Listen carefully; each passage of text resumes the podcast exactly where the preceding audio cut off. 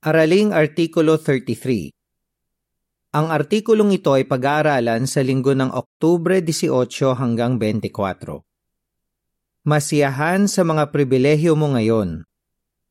Temang teksto Mas mabuting masiyahan sa nakikita ng mga mata kaysa hangarin ang mga bagay na hindi naman makukuha. Ecclesiastes 6.9 Awit bilang 111 Mga dahilan ng ating kagalakan Nilalaman Mahal na mahal natin si Jehova at gusto nating gawin ang buong makakaya natin para paglingkuran siya. Kaya naman nagpapalawak tayo ng ating ministeryo o umaabot ng karagdagang pribilehyo sa kongregasyon. Pero paano kung ginawa na natin ang lahat pero hindi pa rin natin naaabot ang ilang tunguhin natin. Ano ang makakatulong para patuloy pa rin tayong makapaglingkod ng masaya? Makikita natin ang sagot sa ilustrasyon ni Jesus tungkol sa mga talento.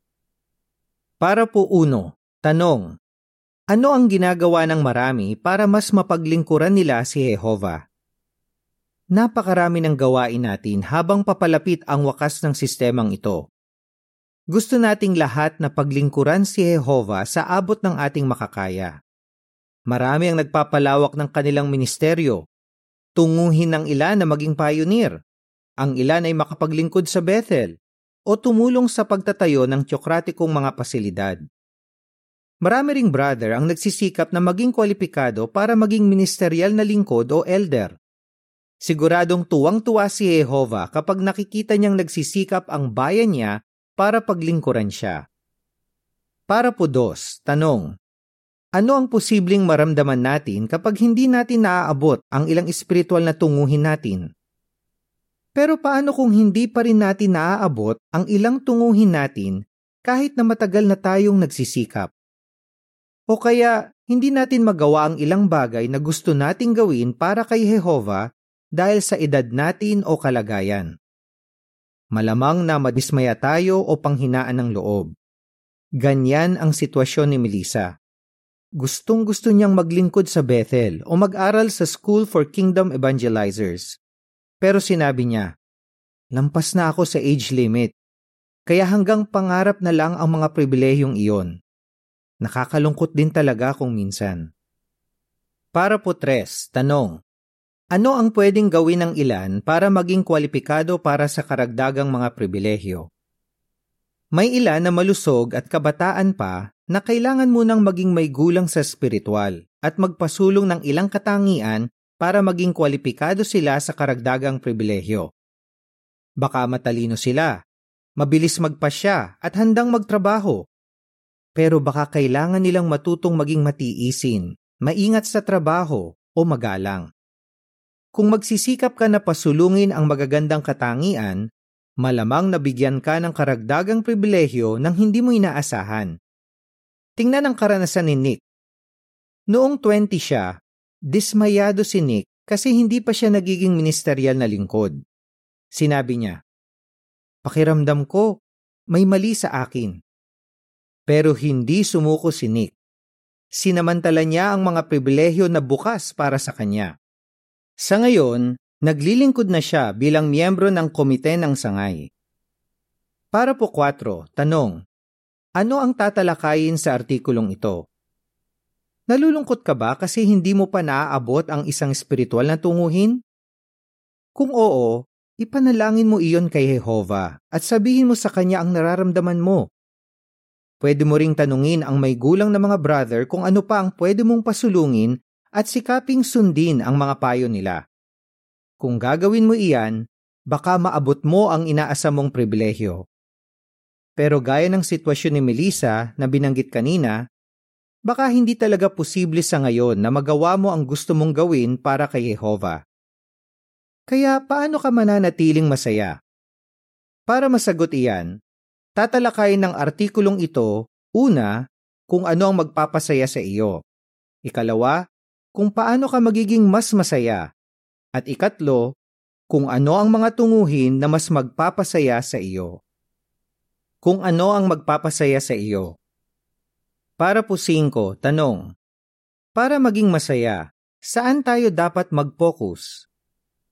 Ipinapaliwanag sa Ecclesiastes 6.9 kung ano ang magpapasaya sa atin. Mababasa rito, Mas mabuting masiyahan sa nakikita ng mga mata kaysa hangarin ang mga bagay na hindi naman makukuha. Ito rin ay walang kabuluhan, paghahabol lang sa hangin. Ang isang tao na nasisiyahan sa nakikita ng mga mata ay kontento sa kung ano ang mayroon siya, gaya ng kasalukuyan niyang sitwasyon.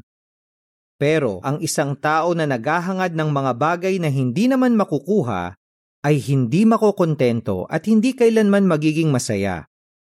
Ano ang aral para sa atin? Para maging masaya, dapat tayong mag-focus sa kung ano ang mayroon tayo at sa mga tunguhin na posible talaga nating maabot. Para po sa is, tanong, anong ilustrasyon ang tatalakayin natin at saan tayo magpo-focus? Natural lang na gusto nating matuto ng mga bagong bagay. Kaya posible ba talaga na masyahan tayo sa kung ano lang ang mayroon tayo? Oo naman. Paano? Talakayin natin ang ilustrasyon ni Jesus tungkol sa mga talento na nakaulat sa Mateo 25:14 hanggang 30. Magpo-focus tayo sa kung ano ang magpapasaya sa atin at kung paano tayo magiging mas masaya sa kung ano ang mayroon tayo ngayon kung paano ka magiging mas masaya. Para po siyete, ikwento sa maikli ang ilustrasyon ni Jesus tungkol sa mga talento. Sa ilustrasyon, may isang lalaki na maglalakbay sa ibang bayan.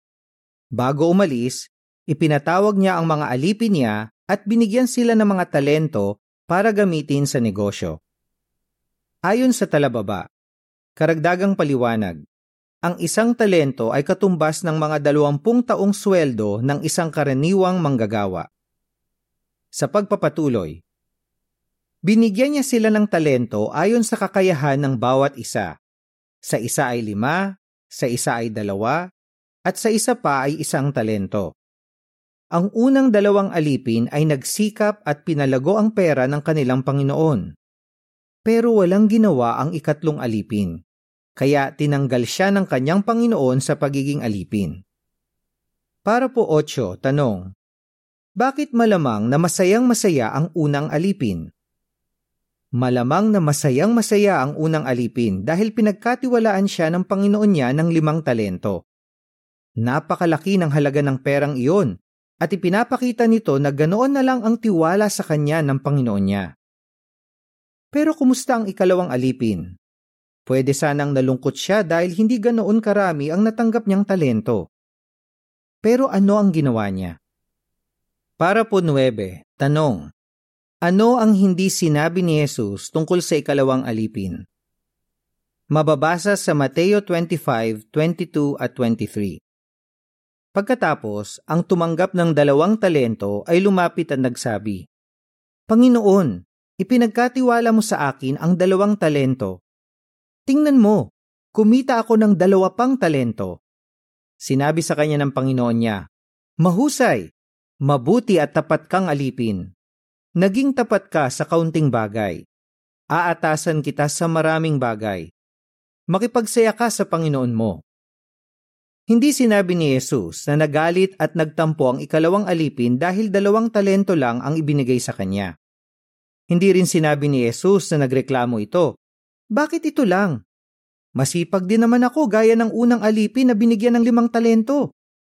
Kung hindi rin lang ako mahalaga sa Panginoon ko, mabuti pang ibaon ko na lang ang dalawang talentong ito at magtrabaho para sa sarili ko. Para po Gis, tanong. Ano ang ginawa ng ikalawang alipin sa mga talentong ipinagkatiwala sa kanya?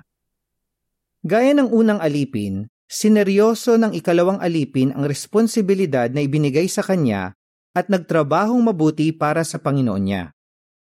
Kaya naman, nadoble niya ang mga talentong ibinigay sa kanya. Ginantimpalaan siya ng Panginoon niya dahil sa kasipagan niya. At hindi lang basta natuwa ang Panginoon niya sa kanya. Pinuri din siya nito at binigyan ng mas marami pang responsibilidad. Para po 11, tanong. Paano tayo magiging mas masaya? magiging mas masaya rin tayo kung gagawin natin ang buong makakaya natin, anumang atas ang ibigay sa atin ni Jehova. Maging abalang-abala sa pangangaral at sa iba pang gawain sa kongregasyon. Paghanda ang mabuti ang mga pag-aaralan sa pulong para makapagbigay ka ng nakakapagpatibay na mga komento. Pahalagahan anuman ang bahagi na iatas sa iyo sa midweek meeting. Kung pinakisuyuan ka na tumulong sa isang gawain sa kongregasyon, dumating ng tama sa oras at ipakitang maaasahan ka. Huwag maliitin ang atas na ibinibigay sa iyo at isipin na hindi sulit na paglaanan iyon ng panahon. Sikaping pasulungin ang mga kakayahan mo. Kapag ibinibigay mo ang buong makakaya mo para gampanan ang atas mo at ang iba pang espiritual na gawain, mas mabilis kang susulong at magiging mas masaya ka magiging mas madali rin para sa iyo na makipagsaya kapag may ibang nakatanggap ng pribilehyo na gusto mo sanang maabot. Ayon sa caption ng larawan para sa parapo 9 hanggang 11. Anong mga aral ang matututuhan natin sa ikalawang alipin na binanggit ni Jesus sa kanyang ilustrasyon? Una, binigyan siya ng Panginoon niya ng dalawang talento. Ikalawa, Nagtrabaho siyang mabuti at pinalago ang pera ng kanyang Panginoon. Ikatlo, nadoble niya ang talento ng kanyang Panginoon. Para po 12, tanong, ano ang ginawa ng dalawang saksi para maging mas masaya sila? Naalala mo ba si Melissa, ang sister na nagsabing gusto niyang maglingkod sa Bethel o mag-aral sa School for Kingdom Evangelizers? Kahit hindi posible para sa kanya na magawa ang mga iyon, sinabi niya, Ginagawa ko ang buong makakaya ko sa pagpapayonir at sinusubukan ko ang iba't ibang paraan ng pangaral. Kaya napakasaya ko. Ano naman ang nakatulong kay Nick nang hindi siya maatasan bilang ministerial na lingkod? Nag-focus ako sa mga pribilehyo na meron ako noon, gaya ng pangaral at pagkokomento sa mga pulong. Nag-apply rin ako sa Bethel at natanggap ako ng sumunod na taon. Para po 13, tanong, ano ang resulta kung gagawin mo ang buong makakaya mo sa atas mo ngayon? Kung gagawin mo ang buong makakaya mo sa atas mo ngayon, ibig bang sabihin mabibigyan ka na ng karagdagang pribilehiyo sa inaharap? Posible iyon, gaya ng nangyari kay Nick. Pero kung hindi man, gaya ni Melissa, magiging mas masaya ka pa rin at kontento sa mga nagagawa mo para kay Jehova. Mababasa sa Ecclesiastes 2.24 wala nang mas mabuti para sa tao kundi ang kumain, uminom at masiyahan sa pinaghirapan niya. Nakita ko na ito rin ay mula sa kamay ng tunay na Diyos. Bukod dyan, siguradong magiging mas masaya ka rin dahil alam mong napapasaya mo ang ating Panginoon, si Heso Kristo. Mga tunguhin na mas magpapasaya sa atin. Para po 14, tanong, ano ang dapat nating tandaan kapag umaabot tayo ng spiritual na mga tunguhin? Kung nagpo-focus tayo sa atas natin ngayon, ibig bang sabihin hindi na tayo mag-iisip ng ibang paraan para higit pang mapaglingkuran si Jehova? Hindi naman. Dapat pa rin tayong magtakda ng espiritual na mga tunguhin na tutulong sa atin para maging mas mahusay sa ministeryo at mas makatulong sa mga kapatid. Maaabot natin ang mga tunguhing ito kung magpo-focus tayo sa paglilingkod sa iba imbes na sa sarili natin. Para po 15, tanong. Ano ang ilang tunguhin na mas magpapasaya sa iyo? Ano-ano ang pwede mong maging tunguhin? Ipanalangin mo kay Jehova na tulungan ka na makita ang mga tunguhin na kaya mo talagang abutin. Pwede mo bang gawing tunguhin ang isa sa mga pribilehyo na binanggit sa unang para po ng artikulong ito? maging auxiliary o regular pioneer, maglingkod sa Bethel o tumulong sa pagtatayo ng tsokratikong mga pasilidad.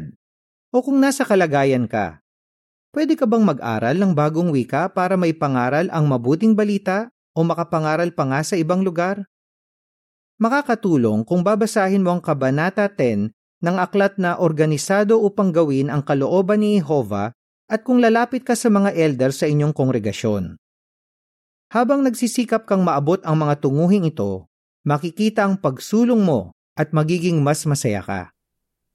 Ayon sa talababa, pinapasigla ang mga bautisadong brother na magsikap na maging kwalipikado bilang mga ministerial na lingkod at elder. Para makita ang mga kwalifikasyon, tingnan ang Kabanata 5 at 6 ng aklat na Organisado upang gawin ang kalooban ni Jehova. Para po 16, tanong, ano ang pwede mong gawin kung hindi mo pa maabot ang isang tunguhin? Paano kung hindi mo pa maabot ang mga tunguhin na nabanggit kanina? Magtakda ng ibang tunguhin na kaya mong abutin. Tingnan ang sumusunod na halimbawa. Para po 17, tanong. Ayon sa unang Timoteo 4:13 at 15, ano ang pwedeng gawin ng isang brother para maging mas mahusay na tagapagturo? Mababasa sa unang Timoteo 4:13 at 15. Magsikap ka sa pangmadlang pagbabasa, pagpapayo at pagtuturo hanggang sa makarating ako riyan. Pag-isipan mong mabuti ang mga bagay na ito. Magbuhos ka ng pansin dito para makita ng lahat ang pagsulong mo. Kung isa kang bautisadong brother, pwede mong pagsikapan na maging mas mahusay sa pagsasalita at pagtuturo. Bakit? Dahil kung magbubuhos ka ng pansin sa pagbabasa, pagsasalita at pagtuturo, makikinabang ang mga nakikinig sa iyo. Pwede mong gawing tunguhi na pag-aralan at sundin ang bawat aralin sa brochure na maging mahusay sa pagbabasa at pagtuturo. Isa-isa mong pag-aralan ang mga aralin. Mag-practice ng mabuti at sikaping gamitin ang lahat ng natutuhan mo sa mga bahagi mo. Humingi ng mungkahi sa katulong na tagapayo o sa iba pang elder na nagsisikap ng husto sa pagsasalita at pagtuturo. Unang Timoteo 5.17 Ayon sa talababa, Karagdagang paliwanag, ang katulong na tagapayo ay isang elder na inatasan na magbigay ng pribadong payo kung kailangan sa mga elder at ministerial na lingkod na gumanap ng anumang atas sa pagsasalita sa kongregasyon. Sa pagpapatuloy, mahalagang sundin ang mga aralin sa brochure, pero mahalaga rin na mag-focus ka kung paano mo matutulungan ang mga tagapakinig mo na mapatibay ang pananampalataya nila o mapakilos sila na sundin ang mga napapakinggan nila. Kapag ginawa mo iyan, magiging mas masaya ka pati na ang iba. Deskripsyon ng larawan para sa Parapo 17 Para maabot ang tunguhin niya na maging mas mahusay na tagapagturo, nagre-research ang isang brother sa mga publikasyon natin. Ayon sa caption, ano ang ilan sa mga tunguhin na kaya mong abutin? Para po 18, tanong, paano tayo magiging mas mahusay sa pangangaral at pagtuturo? Lahat tayo ay inatasan na mangaral at gumawa ng alagad. Gusto mo ba na maging mas mahusay pa sa napakahalagang gawaing ito? Magtakda ka ng mga espesipikong tunguhin habang pinag-aaralan mo at sinusunod ang mga natututuhan mo sa brochure na pagtuturo.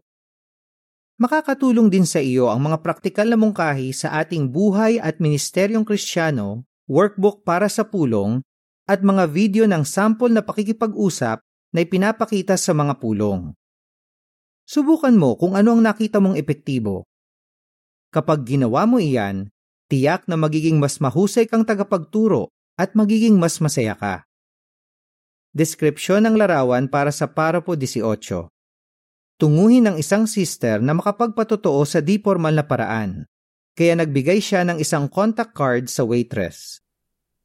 Ayon sa caption, ano ang ilan sa mga tunguhin na kaya mong abutin? Para po 19, tanong, paano mo mapapasulong ang mga katangiang kristyano?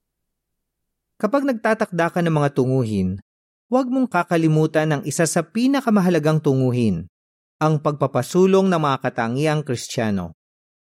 Paano mo ito gagawin? Halimbawa, gusto mong patibayin ang pananampalataya mo. May mababasa kang praktikal na mga mungkahi sa mga publikasyon natin kung paano mo iyon magagawa. Makakatulong din sa iyo ang panunood ng mga video mula sa JW Broadcasting tungkol sa mga kapatid natin na nagpakita ng matibay na pananampalataya nang dumana sila ng iba't ibang pagsubok. Pagkatapos, pag-isipan mo kung paano mo matutularan ang kanilang pananampalataya. Deskripsyon ng larawan para sa Parapo 19 Dahil gusto ng isang sister na may pakita ang mga katangiang kristyano, Sinorpresa niya ang isang kapananampalataya at binigyan ito ng regalo. Ayon sa caption, Ano ang ilan sa mga tunguhin na kaya mong abutin? Para po 20, tanong. Ano ang pwede nating gawin para maging mas masaya tayo at mabawasan ang pagkadismaya natin? Gusto nating lahat na mas marami pang magawa para kay Jehovah sa ngayon. Sa bagong sanlibutan ng Diyos, mapaglilingkuran natin siya ng lubusan. Pero habang wala pa ang panahong iyon, kung gagawin natin ang buong makakaya natin para paglingkuran siya, magiging mas masaya tayo at mababawasan ang pagkadismaya natin. At ang pinakamahalaga, maluluwalhati at mapapapurihan natin si Jehovah, ang ating maligayang Diyos. Unang Timoteo 1.11 kaya patuloy tayong masiyahan sa mga pribilehyo natin ngayon. Ano ang sagot mo? Paano makakatulong sa iyo ang ilustrasyon ni Jesus tungkol sa mga talento para maging masaya ka anuman ang pribilehyo mo ngayon? Paano ka magiging mas mahusay na tagapagturo? Anong iba pang tunguhin ang kaya mo talagang abutin? Awit bilang 82. Pasikatin ang inyong liwanag. Katapusan ng artikulo.